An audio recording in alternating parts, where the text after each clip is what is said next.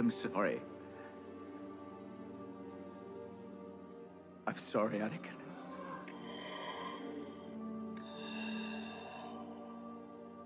I am not your failure, Obi-Wan. You didn't kill Anakin Skywalker.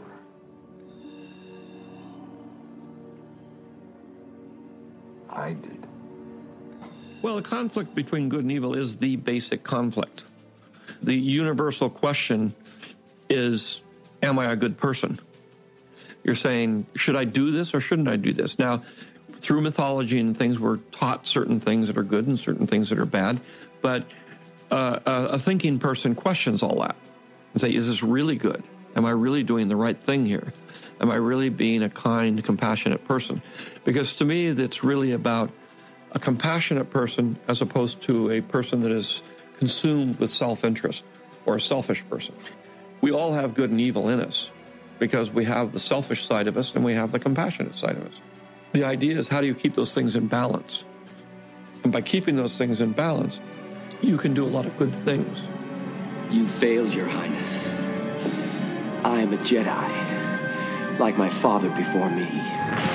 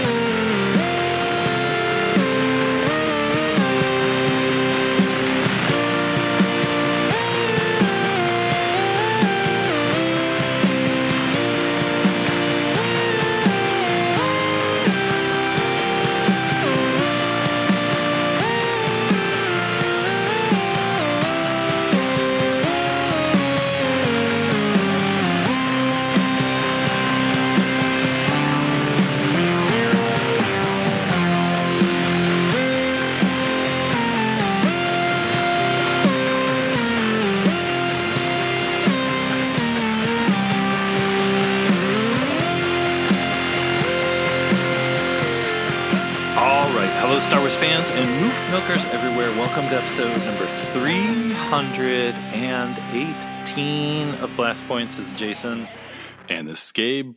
And you know it, this week we are talking about the season finale of Obi-Wan Kenobi. The it, the the wording on Disney Plus changed from series finale to season finale and good lord, let's just play the music, let's just play the intro so we can get going on this thing. Relax. Take a deep breath.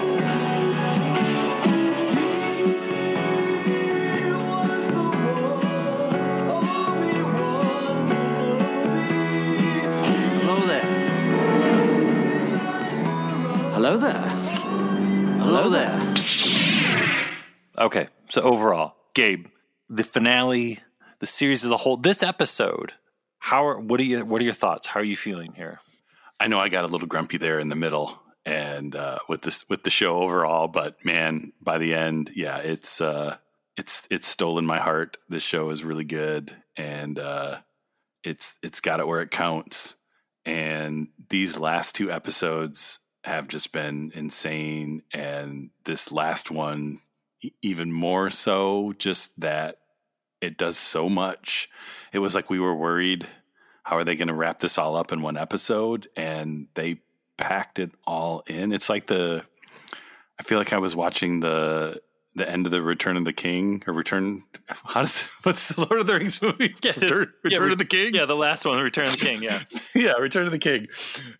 Where it's like this is the last one. We're gonna have the like the ending for everybody, and it's like Kenobi has like five different endings with him in it, and we just you know I don't know. There's so much good stuff.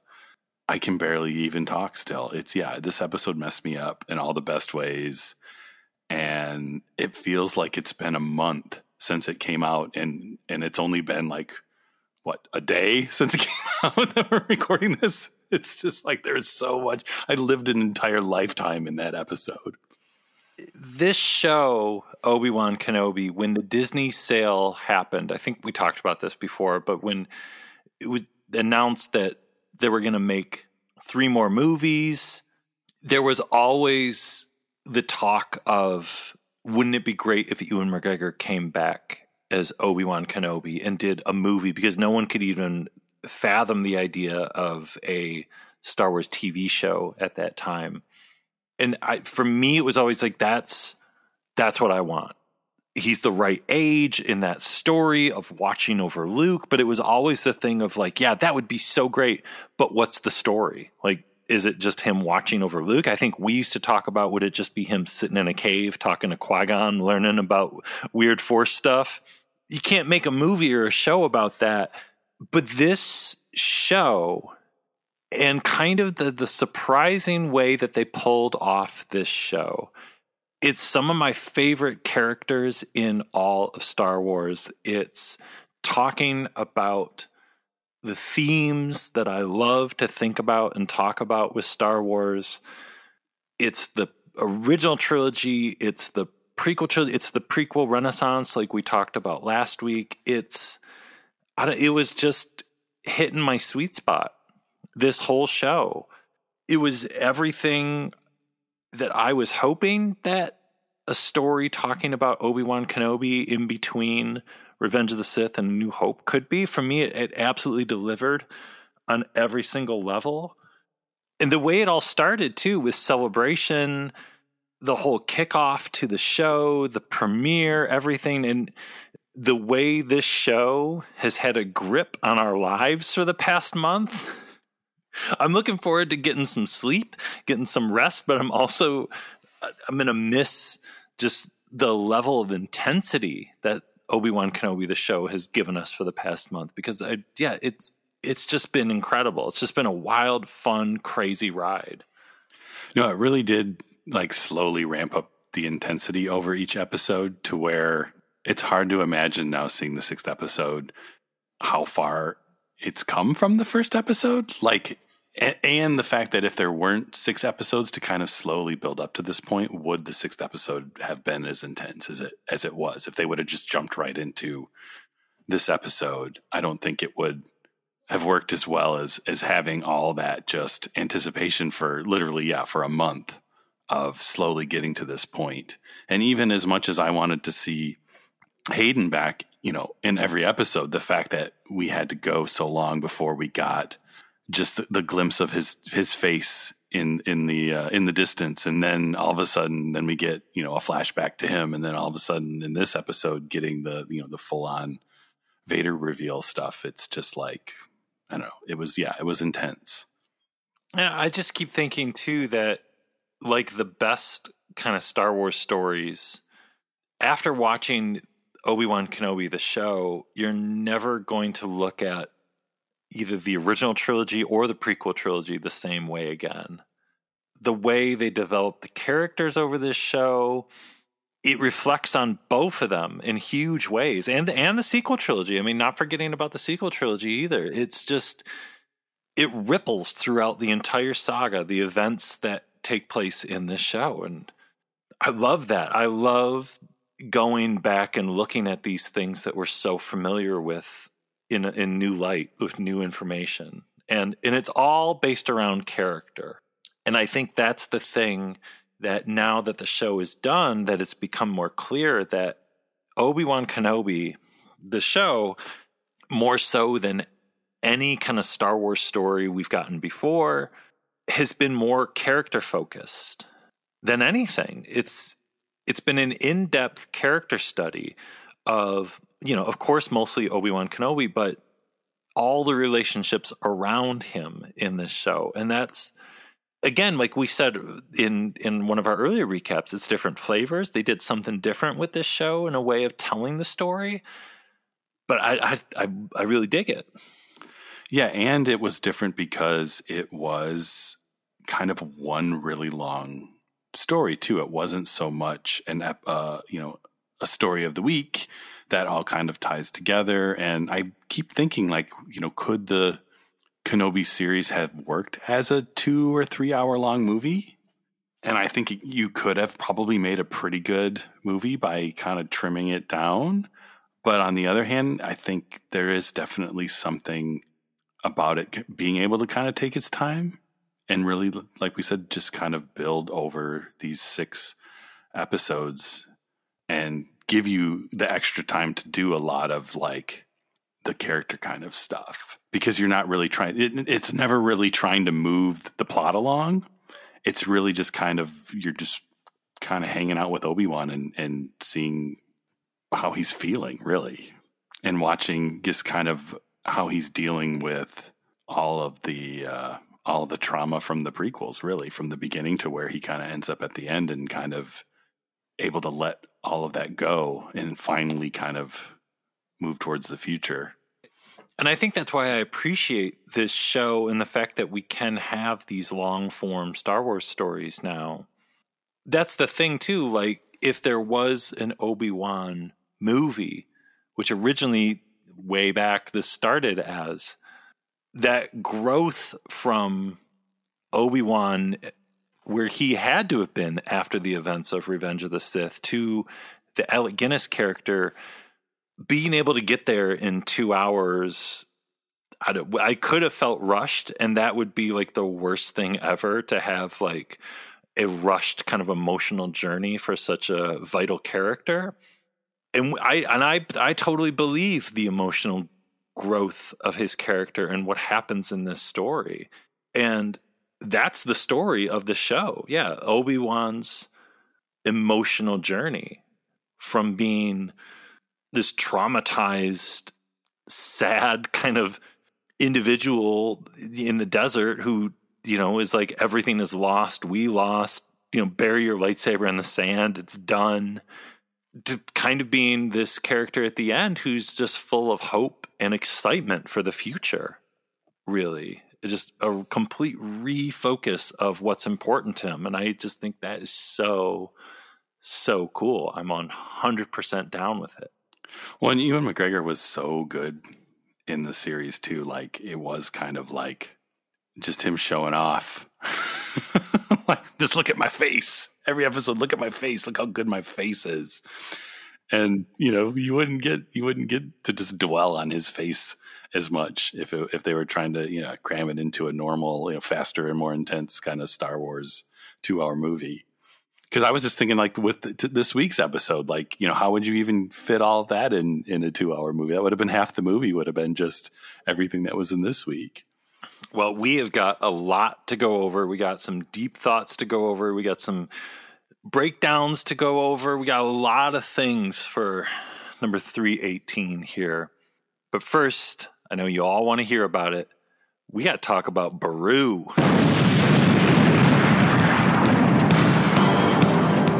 Owen can't stay here forever. Most of his friends have gone. It means so much to him. Luke's just not a farmer, Owen. He has too much of his father in him.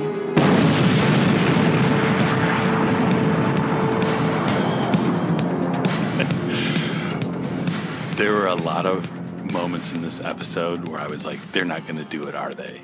It's not going to happen. But all of them ended up with, yes, they're going to do it. And yes, it's going to happen. And the first one was, yeah, Beru is here. The Beru crew showed up and we got Beru action action Beru. Just Beru taking charge, not messing around. Again, it was like the Trandoshan family putting their heads together and a couple weeks ago or whatever that was, where I was just sitting on the couch. Yes. With Beru kind of throwing a space rifle at Owen and being like, We got we gotta do this. Yeah, you thought Owen was tough. Well, he's nothing compared to Beru. Where she's like, "We're enough, you and me. Let's get the guns out of our gun hole here. We have them hidden." I couldn't believe it when Reva is coming in. She she hits Owen in the leg. He falls. Maybe Cliegg's old uh, hover chair is still in the back somewhere. He might need it. But when Reva walks into that room and Beru just hardcore slaps her across the face. Slap. I was, Beru should have had a ring on her finger that said Beru, so Reva could remember who who got her in the face like that. Yeah, she's just hiding around the around the corner. Yeah, surprise, smack.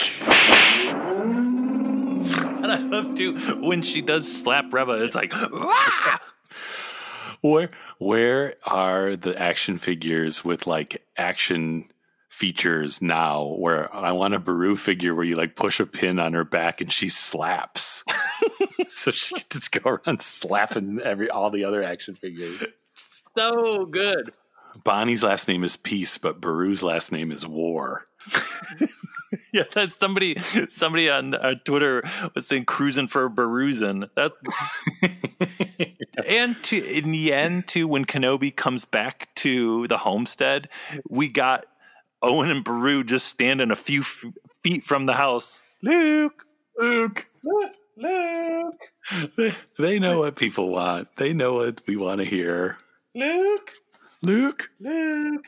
Yeah, I couldn't. I was just. I was like, they're really. It's like they're doing that. Is this is this for is this for us? Is this what's going on?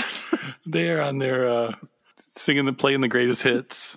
It you know it's a little bit of what you know you know luke and a little bit of action beru. Just oh my god action beru. I is unbelievable. Yeah bonnie piesse. Bonnie peace deserves everything in the world. A powerhouse performance. The the sleeper hit of this episode was bonnie piesse aunt beru action beru the slap heard around the world, the slap heard around the galaxy. Pretty much Darth Vader could have shown up at the homestead and Beru just slap She would have slapped the top of the helmet right off. and then s- slapped him again on his bare skeleton face. For all we know, that's that's where the big scar on the top of his head came from. At, at one point, Beru slaps him. Make make Anakin Skywalker cry. Oh, why would you do that? All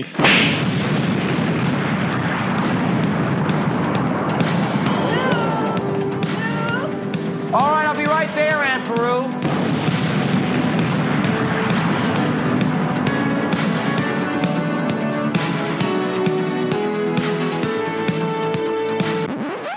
Okay, let's talk about some of the deep stuff going on in this episode, in the show overall. One thing that I was taken away from, especially this episode, but it's it's something that is when you look at the whole series, it's been going on in a bunch of episodes.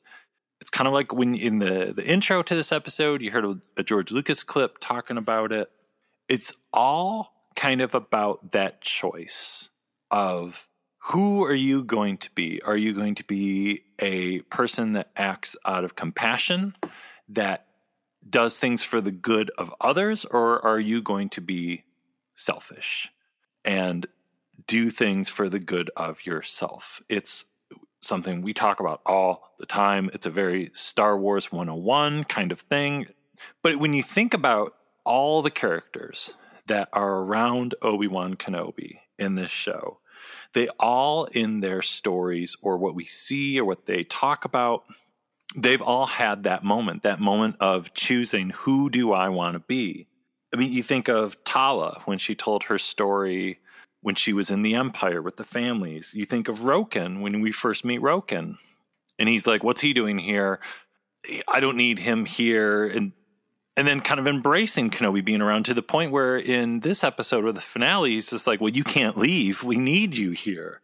I mean, Haja is a huge example of that, where we first meet Haja in the second episode, and he's just kind of this scam artist pretending to be a Jedi. And in the end, he he's the one that brings Leia to Alderaan.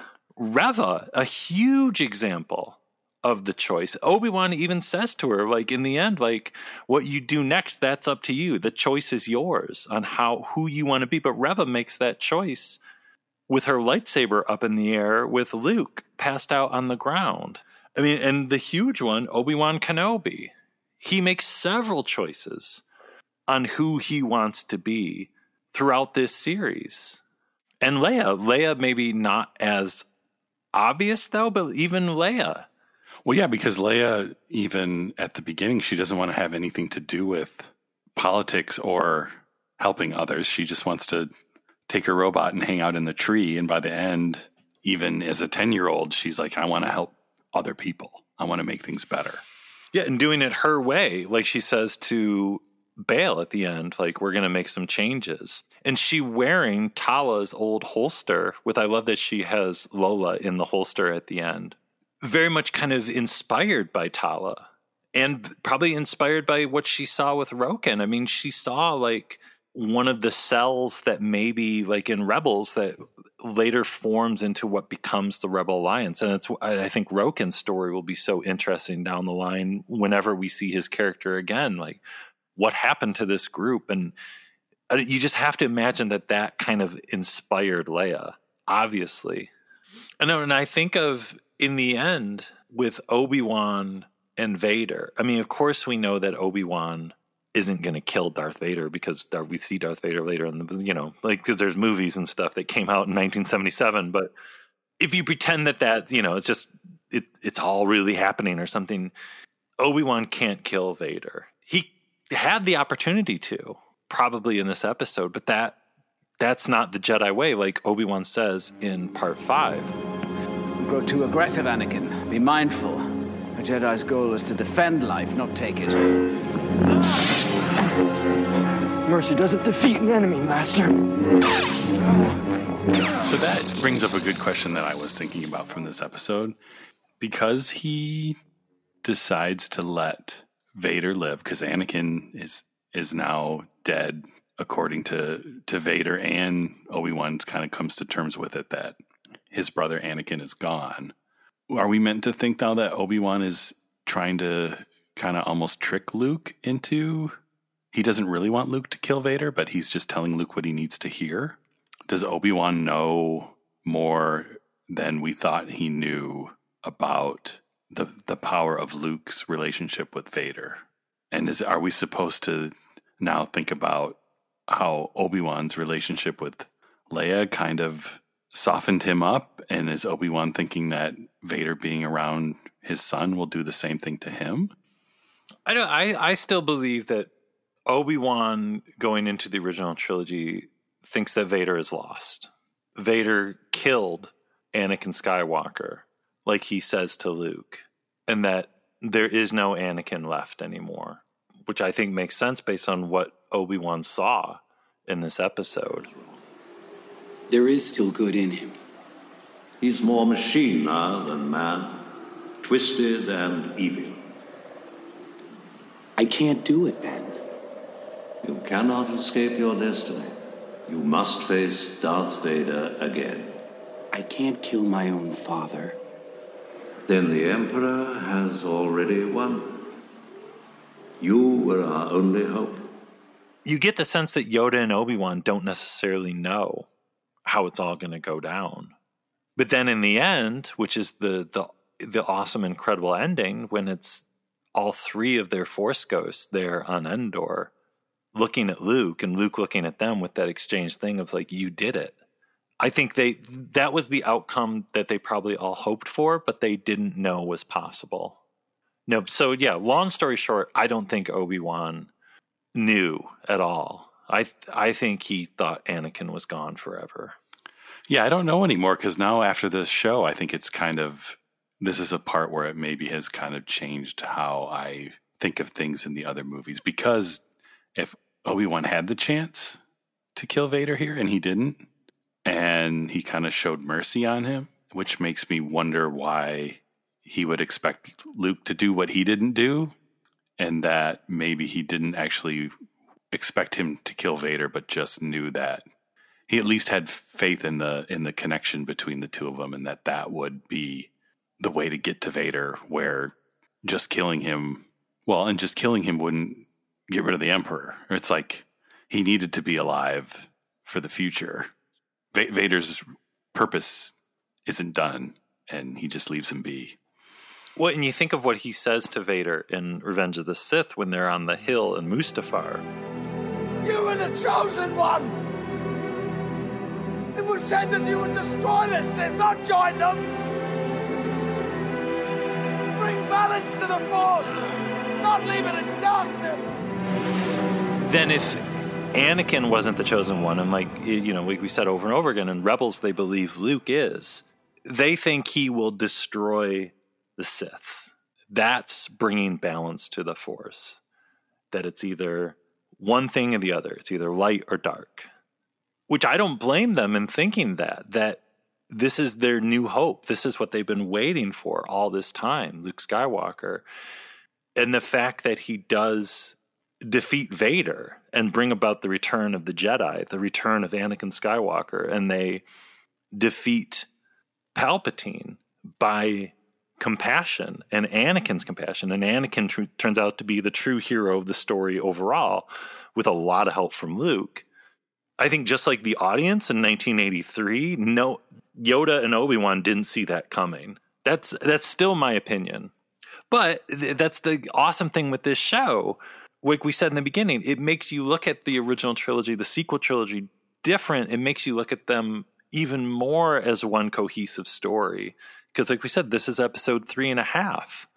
And these kind of conversations are the the beautiful things in Star Wars that you can have where no one's right, no one's wrong.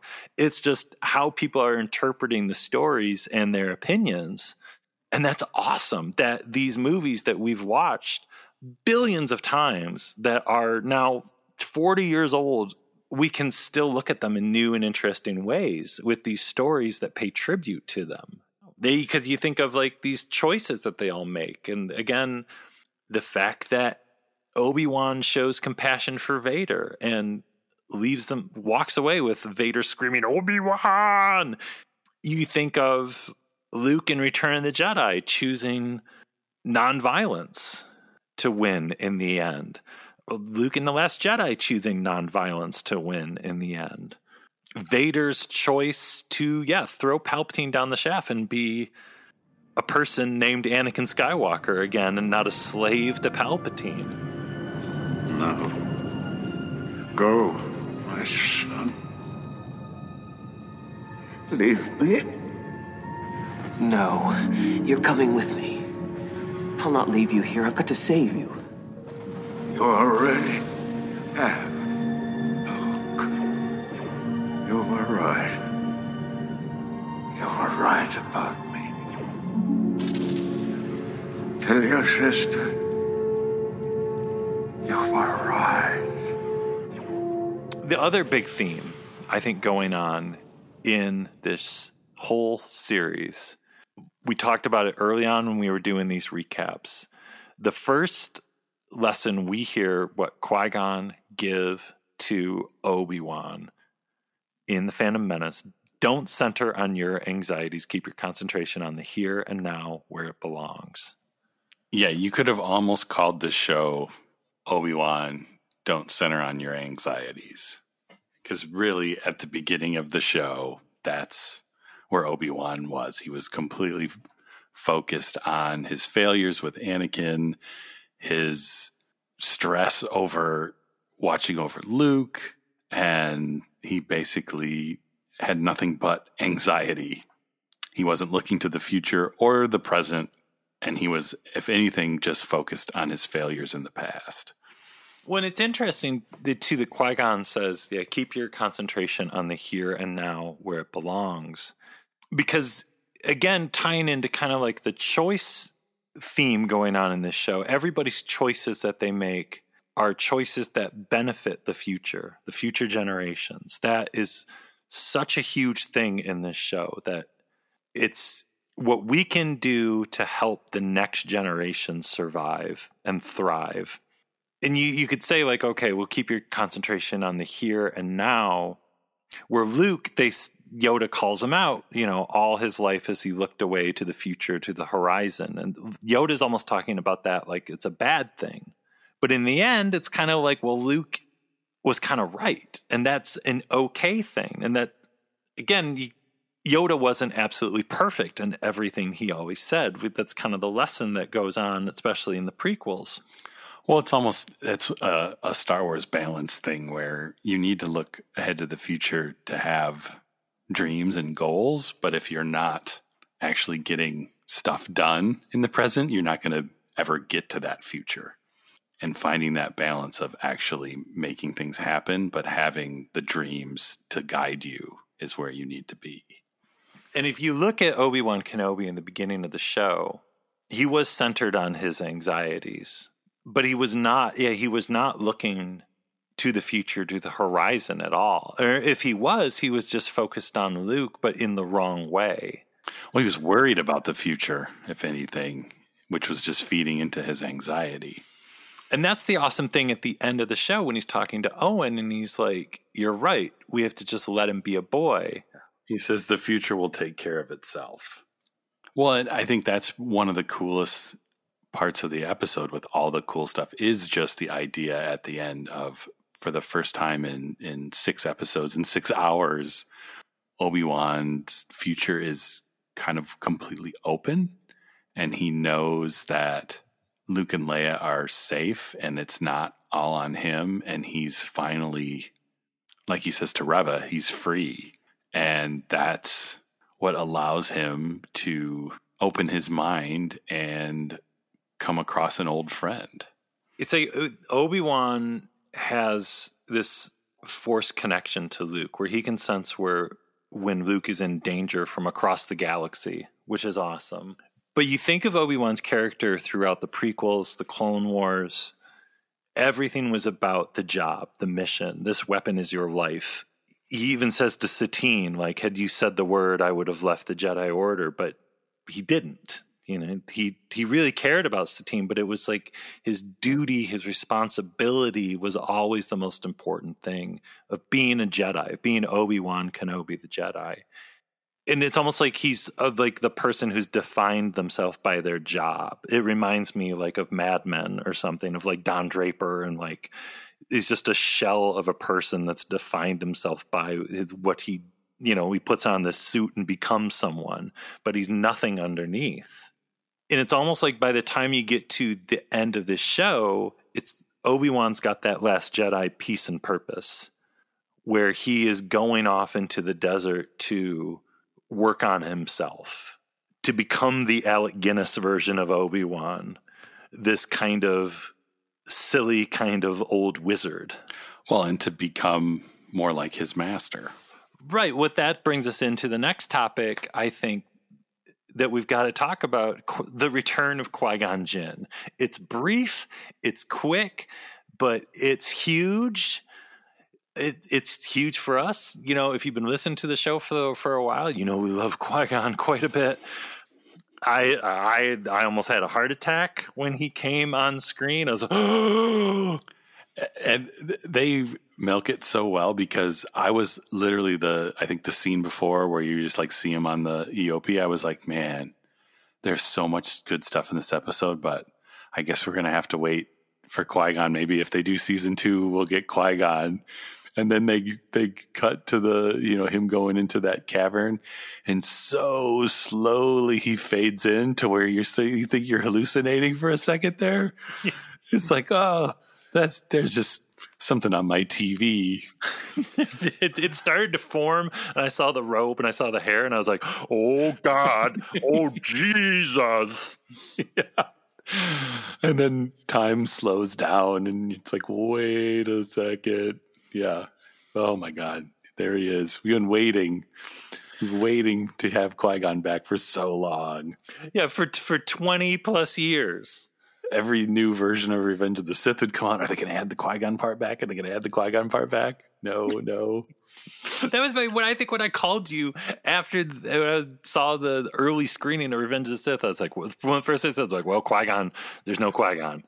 but I, I love when he turns around too, and it's it's like this Carlos Castaneda Don Juan thing where he's like I was wondering what took you so long. It's this. It's the goofy. It's the goofy shaman wizard with a smile, like making jokes.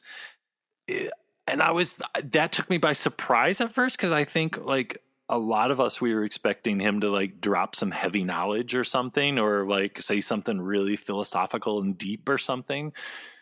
But then I just I love that it's just like, oh, come on, let's we've got some learning to do. You know, like uh, like yes, perfect. perfect.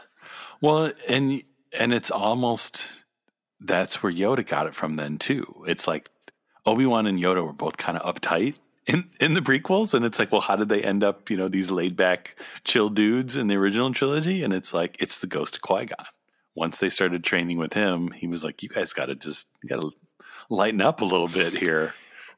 I always kind of wondered if we would physically see Qui Gon as a Force ghost because when he's talking to Yoda in Clone Wars, he specifically says that his training was incomplete. How are you here? I am a manifestation of the Force. A force that consists of two parts. Living beings generate the living force, which in turn powers the wellspring that is the cosmic force. Show yourself. Can you? I cannot. My training was incomplete. All energy from the living force, from all things that have ever lived, feeds into the cosmic force, binding everything and communicating to us through the midichlorians. Because of this, I can speak to you now. See the future. You can. I exist where there is no future or past. Know you who the Sith Lord is. I can only show you a place where the answers will be revealed to you. But then there, there was a great talk after those episodes came out with uh, Leland Chee and Dave Filoni at Lucasfilm where they screened a bunch of those episodes and they had like a Q&A with Filoni afterwards where he was talking about Force Ghosts and in kind of relating to the whole the Qui-Gon thing. Anakin, when he appears in the Force, is the last moment that he was the good person that he very much wanted to be, the good person that we believed in. It doesn't make sense mythologically for him to maintain the guise of the old man afterward in the Force because he was never good. He was never balanced when he was that person. He was the wicked old man. So he has to shed that skin like everything else. So he appears as a young man. Yoda doesn't learn directly all those answers either from the priestesses. They are basically putting him through a trial to see if he's even worthy of this knowledge and would he abuse the knowledge and somehow pervert the power. He still has to learn this uh, process from Qui Gon, which is why he tells Obi Wan he's communing with Qui Gon later in Revenge of the Sith. That was another thing that we had to hurdle over, which is all that continuity where he tells, I've been talking to Qui Gon, which is why we put the scene in where Yoda goes to Anakin and says, Hey, had you been talking to Qui Gon on Mortis? And Anakin's like, Well, I thought maybe, but Obi Wan's like, No way. Which is the summary of like, you have to get that Obi Wan doesn't believe on Mortis. He's not as much a true believer as Anakin was about that whole experience. When you're into this, type of stuff. It's you can go as long as you talk long enough. It sounds like I answered you. but I love that there's been a progression in Qui Gon's training. Like if Qui Gon went to the Force priestesses and learned to retain his spirit after death to, to become one with the cosmic force. But his training was incomplete. Somewhere in there, Qui Gon completed his training. I like that it still kind of fits in with with uh, my own kind of weird views of the of Force Ghost too, where it's almost like to me it seems like that it's not a a one way power. If anything, Qui Gon's voice was there, and maybe he was able, you know, his spirit was still there, but it's like it took Obi Wan to be ready to see him to be able to see him, and it's not like Qui Gon is like Casper and he can just walk up to, he couldn't go up to Owen and start talking to him. It's like not everyone can see the Force Ghost as much as not everyone can be a Force Ghost. And I kind of felt like that even with the original trilogy too, where it was like Luke could hear Obi Wan's voice in A New Hope, but it wasn't until Empire and Jedi after Luke was ready that he could actually see them. And that's the whole thing too. That like when it's on Hoth, you must go to the Dagobah system. It's just like it's not like a full body Obi Wan. It's just kind of half there. Ben, yeah, like it's a it's a it takes two for the two people to be to see a force ghost. Like you have to be ready to be able to see them, and the other person has to be able to be to give themselves up to the to keep to the force. Well, and Qui Gon basically says that in the episode, where it's just like, dude, I've always been here. You just couldn't see me.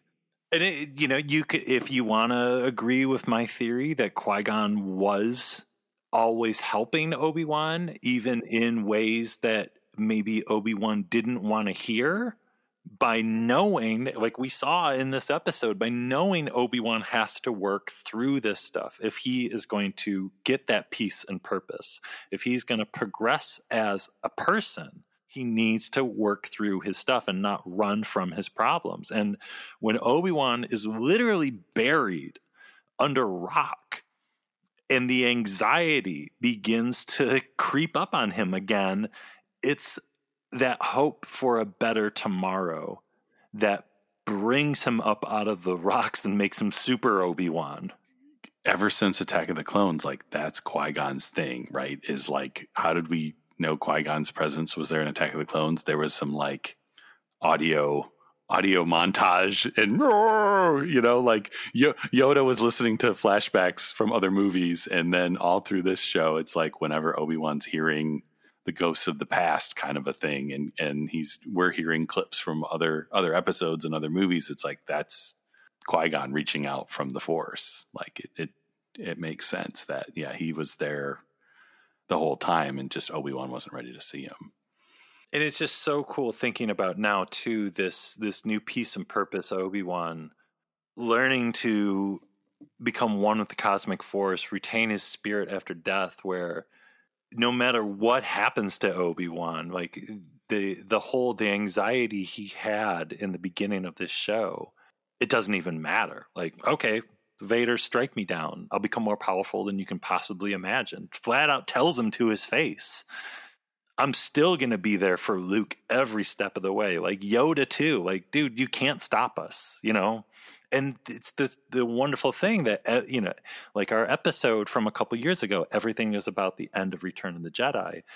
This episode makes Anakin's Force Ghost showing up at the end even cooler because then you think like, oh my god, then Anakin was Qui Gon's student again, going all the way back to little Annie and Qui Gon in the desert on Tatooine, like these this mystical life after death, Qui Gon taught that to Anakin, and that Anakin is learning again how to be an incredible Jedi again. And you think like, oh, with the Ahsoka show, with Hayden Christensen is going to be in that.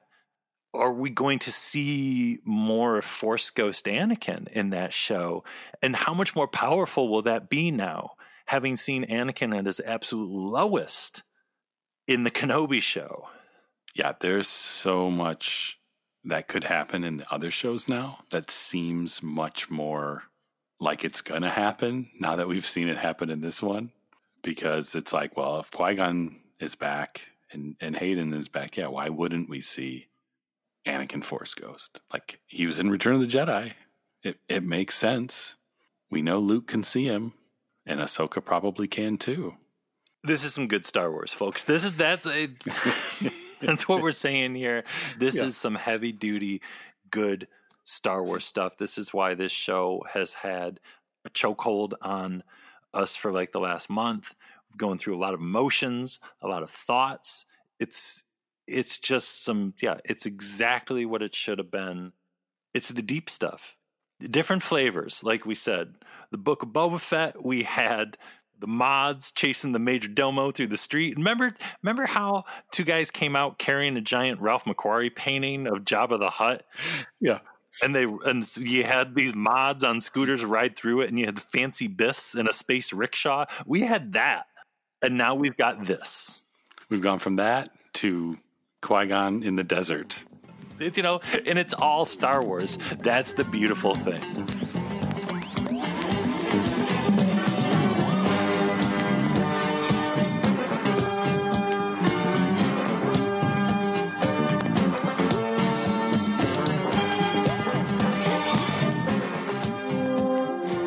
Skywalker felt it. Ben Kenobi knew it. And Darth Vader feared it. It is the one power that lives within us all. Remember, the Force will be with you, always.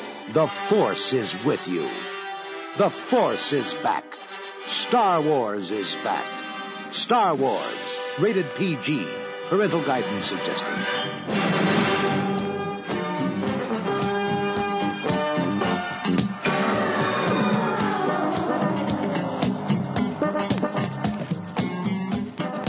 Let's get into it. Let's do what we do. Let's go through this episode. Let's go through the chunky bits. We start out on Tatooine. We got Obi Wan's uh, fish boss and his new catchphrase. Some, something you want to say? I thought that was the fish boss. I wasn't 100% sure, but I was too lazy to go back and look. But I was like, there's not a lot of people on Tatooine that look like that. So I'm pretty sure that's who that is. Everybody came back. Haja came back, and the fish boss came here. Something you want to say? I'm gonna, I'm gonna line to get you my water. Reva force slaps the cup out of his hands. She says she's looking for a farmer named Owen. And then we got the Star Destroyer chasing Roken's ship, just mad shooting at it. The, and and we weren't sure last week, but yes, it looks like it's the right out of Rogue One, A New Hope, Star Destroyer. So, in case you're in case you're keeping score, and Roken says that the hyperdrive is shot. And I like there's a brief shot of a person uh, helping a frightened Nikto. If you're have the time to, to to pause it in that spot, there's some there's some sweet looking aliens hanging out in that ship. There's like a a wet sea monster head looking guy and this other big giant head looking guy. A lot of lot of giant head people in that spaceship. Obi Wan is talking to to Leia. Everyone's scared. Leia's like, maybe you should have Lola, so you're not so scared. Yeah. So, so then we cut back to Tatooine, and uh, Luke, little Luke, and Owen walk into a shop, and this guy, howdy, what you need, kid? uh, right, right out of the Mandalorian. There is a weird beard alien with a metal tube through his face. Yeah, selling stuff. I could have watched Owen and Luke shop for a whole episode, just going from store to store buying parts for things of stuff that that speeder parts that Luke broke. I like assuming that Luke tried to drive a speeder and he broke it, and they got to get parts for the speeder. Howdy, what you need, kid? Putting the camera right on that guy too. Yeah, they need a new belt for the speeder. Guy comes in. Oh, and there's something you gotta know. So Kenobi is leaving. Leia is upset. And I like that in here too, that Kenobi's just like, hey, everybody, I got to peace out. Everybody's mad. And Kenobi's like, hey, hey, hey, like, y'all spent 10 years protecting the Jedi. Now I'm returning the favor. Talking about Leia and everyone on that ship, that they are the future. They are what needs to survive. It's the prequel renaissance. You are the future. it's the it's the, the prequel generation. You're the future. You're what need to survive. Who cares about the old folks? And then we talked about it before, but we'll talk about it again. It's Beru. We're back. Bon, bon, Bonnie, peace and purpose. So, so amazing. And again, I watched this scene, and it it's the genius of George Lucas that he cast actors like Joel Edgerton and Bonnie Piesse in these roles all the way back in what like 2000 or something like 22 years ago. And the fact that like they are incredible 22 years later this George Lucas I always think does not get enough credit for casting. I mean you look at American Graffiti obviously Star Wars, he knows how to find the right actors for the right roles. And case in point, even someone who says hello in Attack of the Clones is incredible 22 years later. So. So then we're back in the spaceship. Ben gives Leia the holster. Leia, of course, wants to know why there's not a blaster in it. You're only 10 years old, but you won't always be the first of many intense Ewan McGregor close-ups in this episode.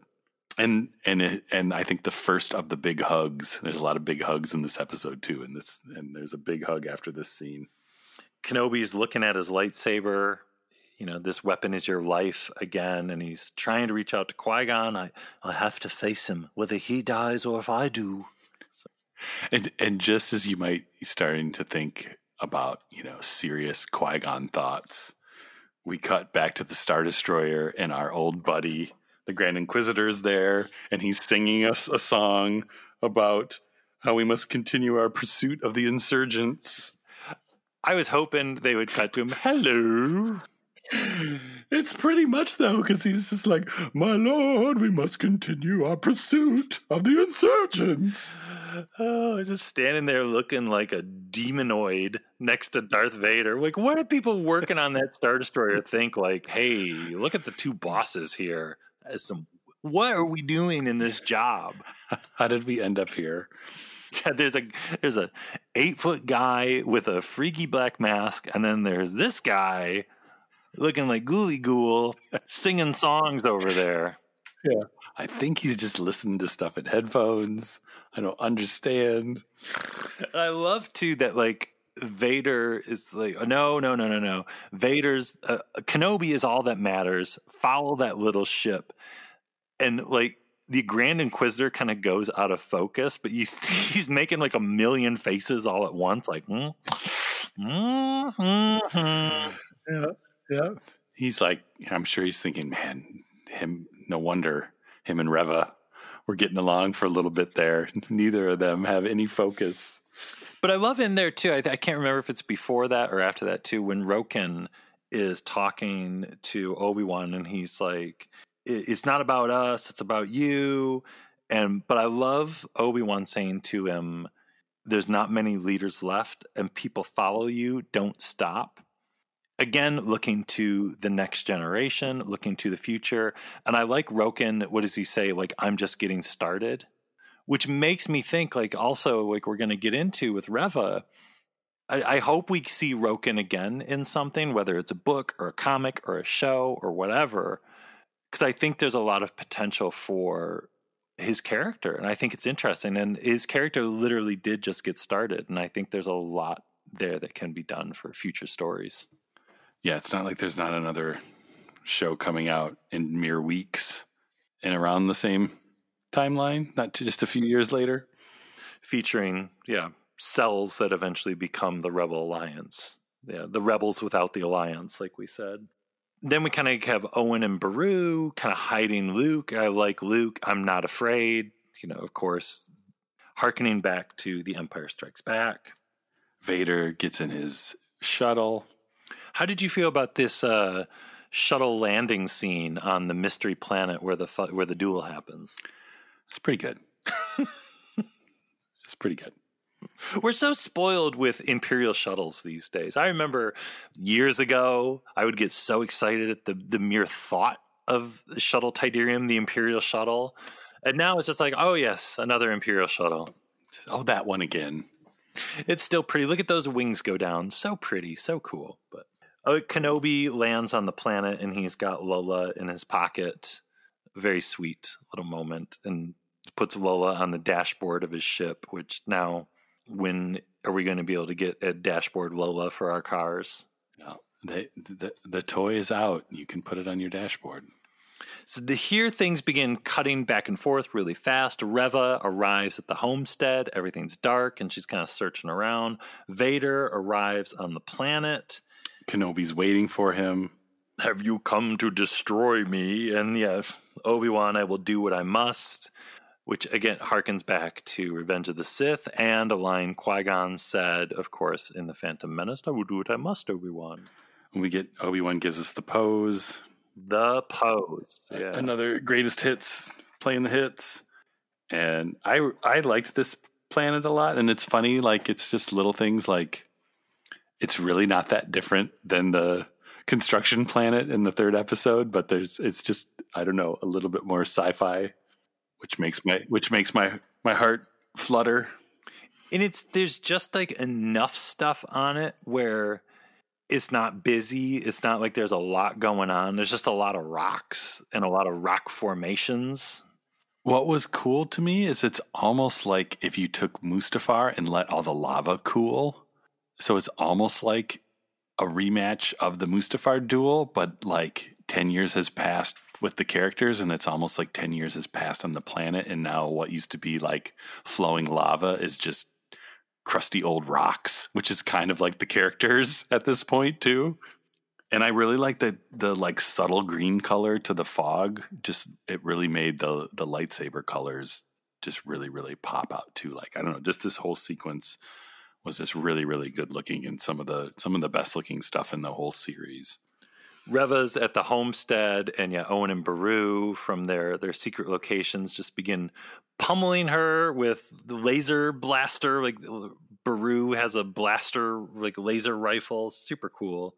The duel is continuing. Pretty neat getting to see the reflection of the lightsabers in Vader's like lenses of the mask. Oh, yeah, that is so cool looking, especially like when they'll, they'll cross sabers and you can see the blue and the red in his eyes. And I think is this a part where Obi Wan does like 10, 10 somersaults? and Vader just like cold punches him in the face, like Revenge of the Sith style. And then, yeah, he breaks up the ground underneath Kenobi, buries him. And then, of course, yeah, we got the slap heard around the world. Uh, Kenobi underground begins thinking of the future, not centering on his anxieties, channeling the power of love for the children. Comes flying out like a champion and he's force pushing. He pushes all the rocks in the whole galaxy onto Vader. he's like, I am all the rocks. but the part when he's got his arms extended and all the rocks in the world lift up behind him, I was just like, yeah, all right, here we go. Okay. It was like Super Masters of Teräs Käsi or the uh there was the Soul Calibur game that had Darth Vader and Yoda in it. It's like, come on, I need a Jedi fighting game now. I've seen all the moves in this. Luke has uh, taken off into the rocks, and Reva is chasing him through the rocks. then we cut back to the duel, and Kenobi hits Vader's chest plate thing with the hilt of his lightsaber, busts him up, slices his back. Vader is like struggling to breathe, and like Obi Wan basically flies in, just oh, and cuts the helmet cuts it on the opposite side where Ahsoka cut it.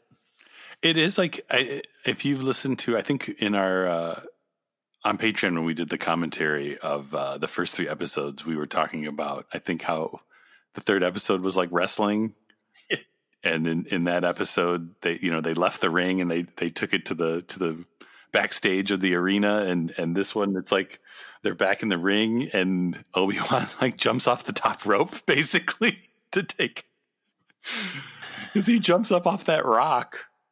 The, this whole scene, this whole the I'm sorry, I am not your failure failure like we talked about like you didn't kill Anakin Skywalker, I did and when he says that he's smiling and his eyes go back to the to the Sith eyes.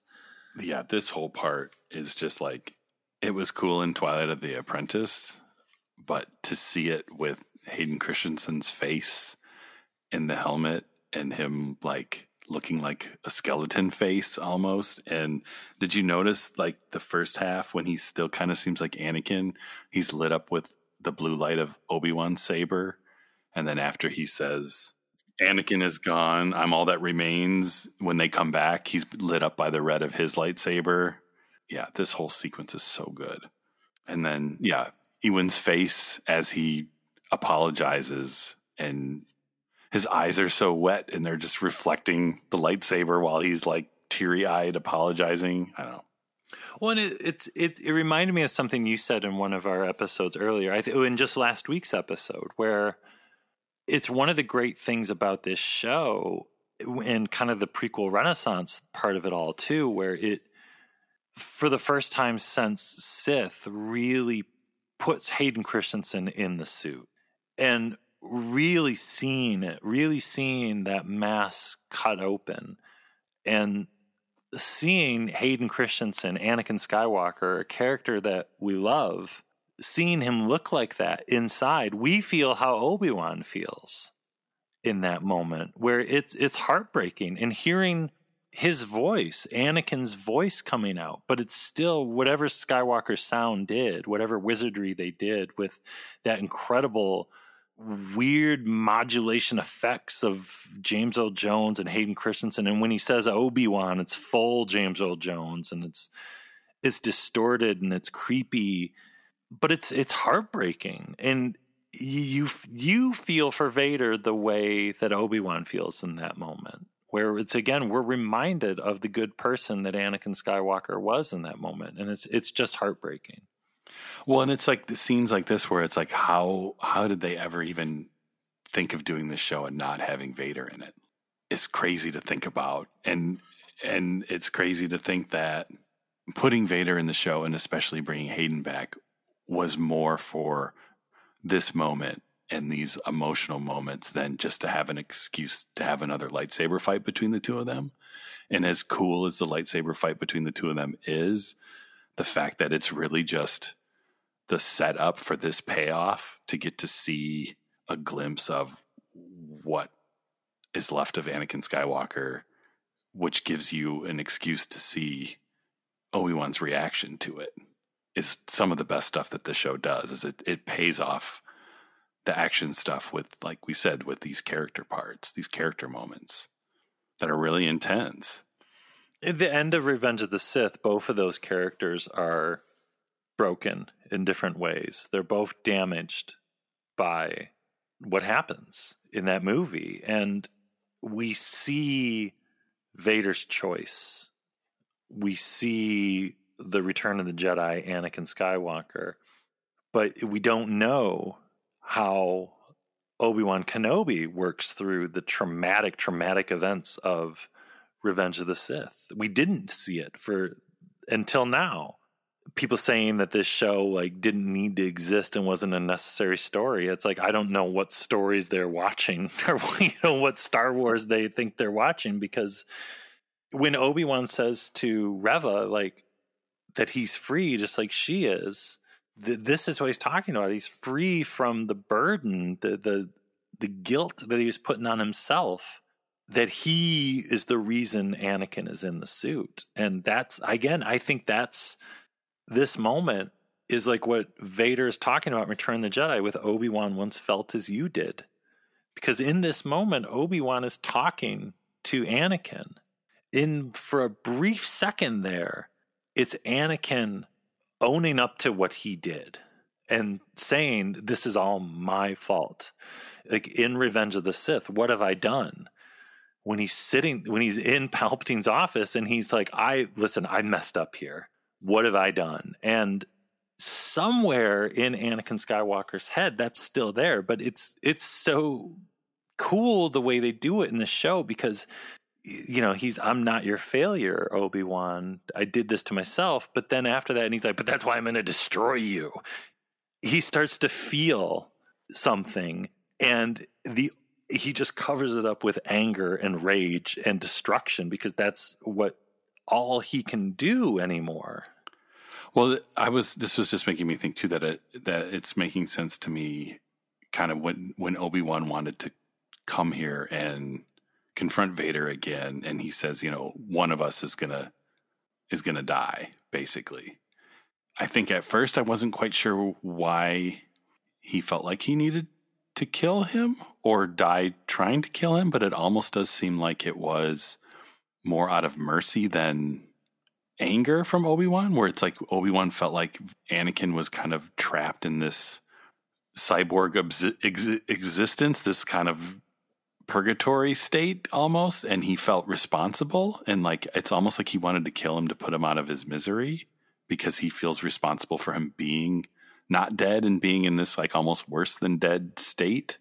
But by realizing that it was Anakin's choices that kind of put him there he feels like he doesn't need that's where he kind of turns back to for him, mercy is letting him live and not killing him. Does that make sense it's like again what he says to Owen at the end uh, in terms of Luke let him be a boy. The future will take care of itself. It's you could say that he almost maybe feels the same thing about Vader. Let him be Vader. The future will take care of itself.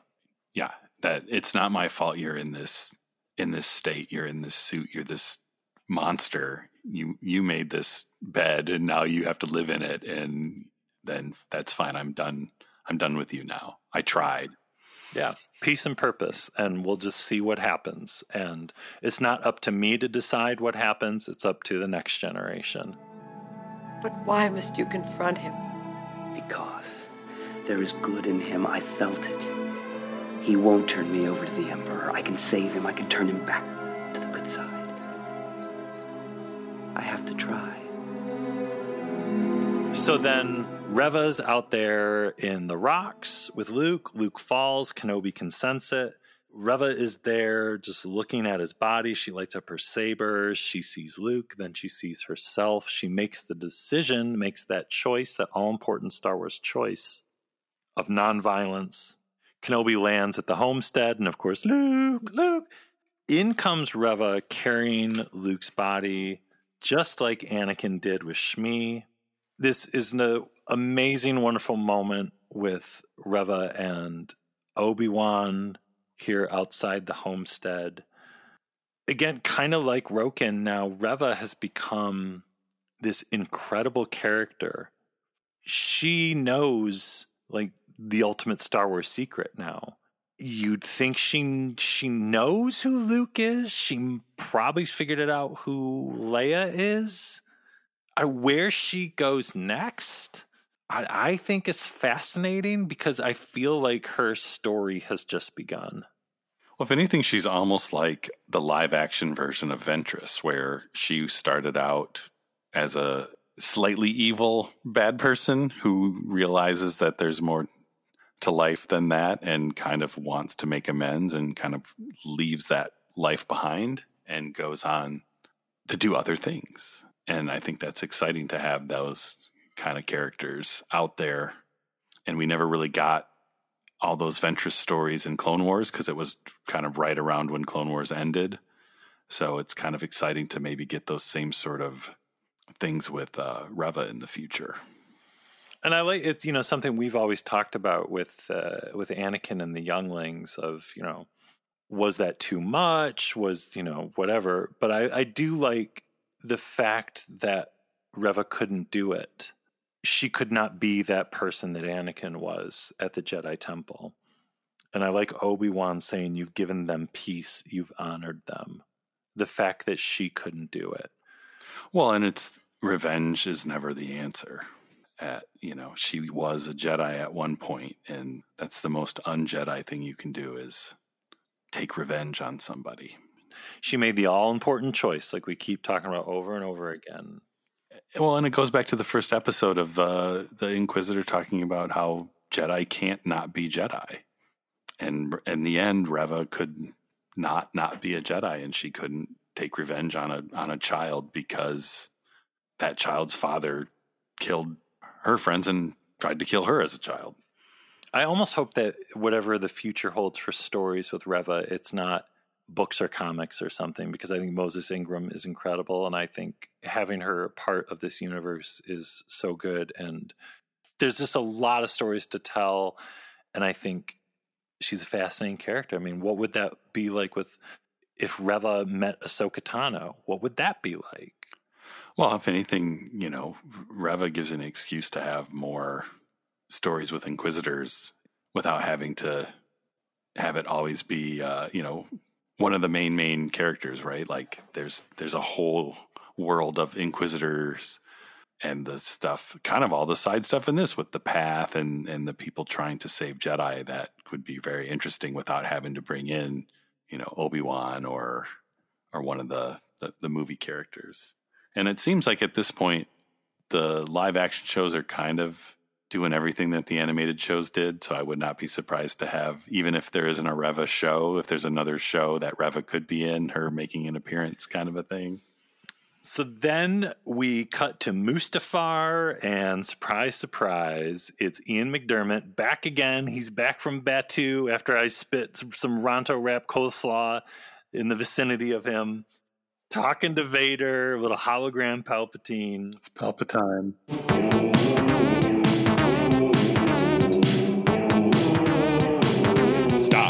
Palpatine. Vader is like, I'm going to send out every probe in the world, and I'm not going to stop until we find Kenobi. And I love Palpatine. You seem agitated. This part was so good because I was like, well, how are they going to, you know, kind of justify that Vader doesn't keep looking for Obi Wan? and this is like the the simple solution in a way the obvious solution but i think it's the perfect one where it's like if palpatine's like why yeah why are you so focused on your past? That's done with. Showing signs of weakness yeah. Yeah and it's like well yeah that makes perfect sense. Palpatine doesn't care about obi-wan or other jedi. He's he's so far beyond that at this point. Again it's the thing too that it's sad also because it's Vader just yes master. Yes you know if Vader is a slave to Palpatine. All Palpatine has to say is ah, you're getting weak. I don't know if I need you anymore. If you're just thinking about your past. And Vader's just like yep yep yep I'm done. I'm done with the past. It's it's sad, but it's uh, again, it, and it makes the end of Return the Jedi just even more powerful, or just the original trilogy, Empire and Jedi. By the time Vader finds out that it's his son that blew up the Death Star, that's when he's talking to Palpatine again, and he's just like, "No, we're gonna focus on finding Skywalker and nothing else."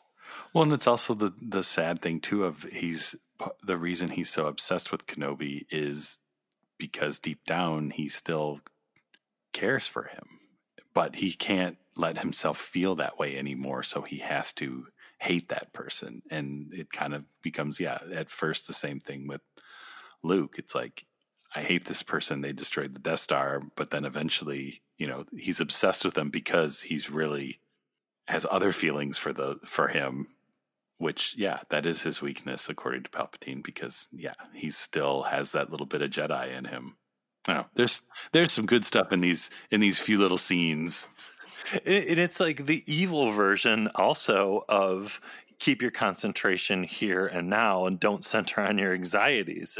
It's, almost it's like the same lesson but it's the evil version of it. Okay so then we cut to Alderaan and I love that when we first saw the fake out in the first episode, it was people dressing the fake Leia. But now I like Leia is dressing herself and she's got the holster and she's got some gloves and she's got some cool Obi Wan boots. Yeah. Man, the Kenobi boots. That was that was too much. And then yeah, the gloves, man. I love Breha coming in and is that a holster? I love it. And Bail being like, we're going to change things together. It's something we were talking about before we started recording that you get the sense in this episode that Luke and Leia both come from very loving, supported, supportive families. Maybe it always seemed like in A New Hope that Owen was like holding Luke back, like, harvest is when I need you the most and all that stuff. But this episode really hammered home that they're both coming from places of love. Yeah, and it's like part of the the Skywalker power and how they're able to do what they do is because they have the power of love and good and good parents. Like you were talking about uh, the the Star Wars sign that lights up when things get really really Star Wars. That's yeah. like Star Wars, Star Wars, Star Wars, Star Wars. Yeah. So then, yeah, Kenobi comes to visit he hugs Bail Organa, which is awesome. And if, if you need my help, you know where to find me. I love Kenobi saying to Leia, like, well, what do you think I should do next? And Leia saying, I think you should sleep. Oh, yes. I, I think she looks at the camera and says, I think you all need to sleep. Yeah. it's it's been so long since celebration. I haven't gotten a good night's sleep in a whole month. uh, and then Kenobi telling Leia about her parents. When I said before that I didn't know your parents, Princess Leia Organa, you are wise, discerning, kind hearted. These are qualities that came from your mother. But you're also passionate and fearless forthright. And these are gifts from your father. Both were exceptional people who bore an exceptional daughter. If if last week was a doozy, this is where we get into the heavy duty doozy parts here. And this is just, it's pure, it's prequel renaissance. Because when Kenobi is describing both of them, it's it's like we're under the rocks where Kenobi was. And we're thinking of Padme and Anakin and all of our favorite moments from the movies, the Clone Wars, whatever whatever your favorite moments of those characters are, that's what we the viewer it's what's going through our heads and it, you're just like yes it's, it's all true well and this episode man it goes right from that right into little Leia saying, "We'll ever see you again," and I swear that that part messed me up more than anything. I think because I was not expecting that, but then seeing little Leia say it was like, man, prequel, prequel love coming out of the screen in all the best ways. The "Will I ever see you again?" kind of bringing back into our heads little Annie, episode one, little Annie, and then going right from that to Obi Wan packing up all of his stuff and going to the the homestead and there's little Luke working on some some something out there on, on the the moisture farm just looking like little Annie too. This last like 20 minutes of this episode are just like it's like the uh, the the engine on the space train in in Book of Boba Fett with the droid like it's on fire. It's all the cylinders are pumping. It's going a million miles an hour with just how much goodness is in the last bits of this episode. We have this Obi Wan now who is going to watch Luke from a distance. He feels the connection. He doesn't need to be watching over. He's like we said, it's this new Obi Wan of peace and purpose where he can finally better himself, make himself into a better version of Obi Wan Kenobi and we saw really what it sure seems like is the first meeting of Ben Kenobi and Luke Skywalker. They put the hello there in there, so it's like, uh, but when you really think about it, though, it's like how monumental that moment is. It's like that's Obi Wan Kenobi meeting Luke Skywalker. This is the future. This is this is where it all begins right here. It's heavy duty. It's a doozy. And then, you know, you, of course, yeah. And then in the desert, there's smiling, goofy Qui Gon ghost. Just, hey, Qui Gon's hair got longer somehow in the afterlife. I don't know. His, yeah, his beard grew while it was lost in the desert before they put it back on. they his beard is crazy. Did you like his sideburns are longer than the front? He, I, I got some some uh, inspiration for my beard. Maybe go for the crazy old Qui Gon look. Oh, this so so good, so good. I was like looking at his belt too, and it's like all the the weird prequel stuff on his belt. I was just, oh, Master Qui Gon. Well, took you long enough. Beginning to think you'd never come. I was always here, Obi-Wan. You just were not ready to see. Come on. You've got a ways to go. But okay, so yeah, this this show, this series, we've mentioned it every time. Deborah Chow. I mean Deborah Chow, like honestly, like Well, I was I didn't it didn't really sink until I was thinking about it today too that she did such a good job. And you think she made six hours of Star Wars in one go. Like no one else has done that. And the fact that it turned out as well as it did, considering how much of it there was to do, and that, yeah, she directed all six episodes all at the same time, really. Like it wasn't like she made one and then a year later came back and made another one. So it's pretty impressive and she was dealing with characters like Obi-Wan Kenobi, Anakin Skywalker, Leia, Luke Skywalker, Owen and Beru, like and new characters, Tala, Roken, Haja, like just across the board, just hitting the Star Wars notes. And you think of how perfect Leia is across the whole show. There was the show never gave in to the fan service cheap moment. I mean, the the only thing is almost like the hello there in the end, but that's fine. But I always think back to how easy it would have been to give 3PO and R2 a moment in like that first episode. And the fact that you only see them really in the background to kind of not go for the easy kind of, oh, look, fans, here's your thing, you know, wink, wink, wink. To really, really, really let this show be so character driven. Yeah, because it used the character of Anakin Skywalker and Hayden Christensen perfectly in every second he was on screen. And it wasn't like a a stunt thing that stunt casting, oh, he's back, look, there he is. It's like, no, he's there because it was a core part of the story. And the story wouldn't have worked for Obi-Wan if Anakin wouldn't have been there. And the fact that it was Hayden was just incredible. And the secret sauce of possibly the last two episodes, right, is Andrew Stanton coming on as a writer for parts five and six, who came, coming from Pixar, did John Carter of Mars, great movie. I, am interested in hearing him, hopefully in the future, with interviews on what he contributed and how he came in. Because I remember when it was announced that Andrew Stanton was coming in as a writer for five and six of Kenobi. I was like, really, huh? Yeah, because I I totally I think I missed all those articles. So just seeing his name in the credits, I was like, oh, interesting. Because yeah, he's uh, he's made some good movies.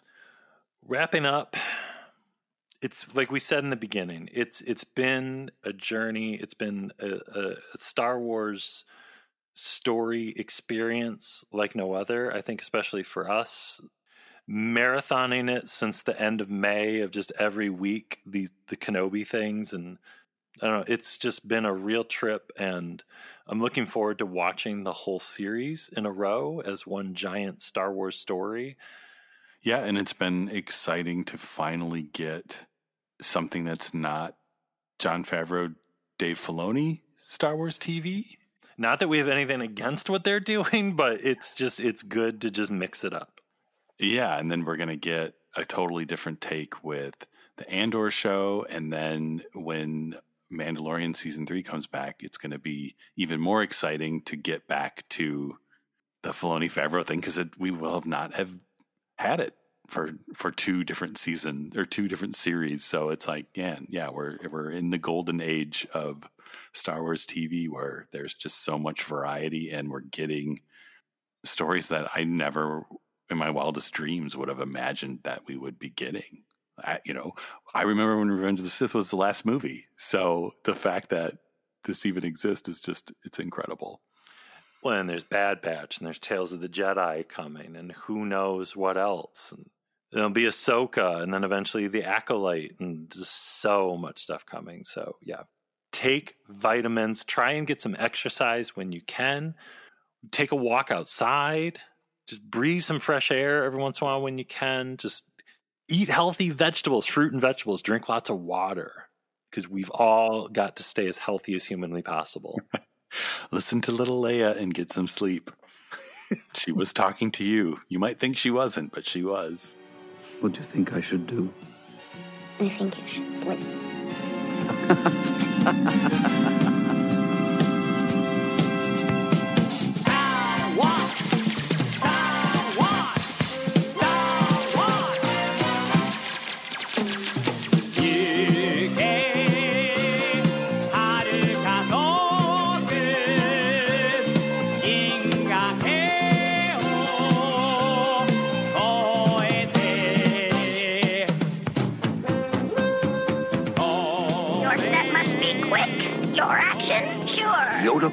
and the Force lightsaber, each sold separately.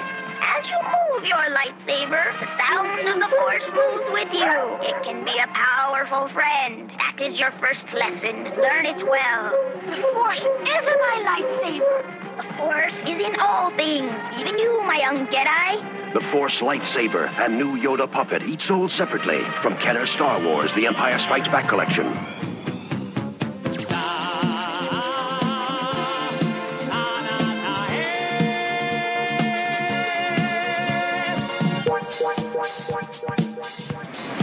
This is Vanessa Marshall. I play Hera Syndulla on Star Wars Rebels, and you're listening to Blast Points with Jason and Gabe.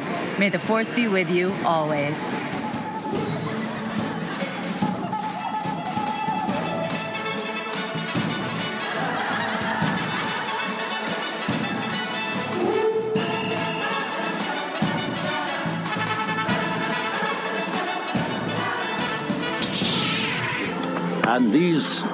Last points, too accurate for sand people. Only Imperial stormtroopers are so precise.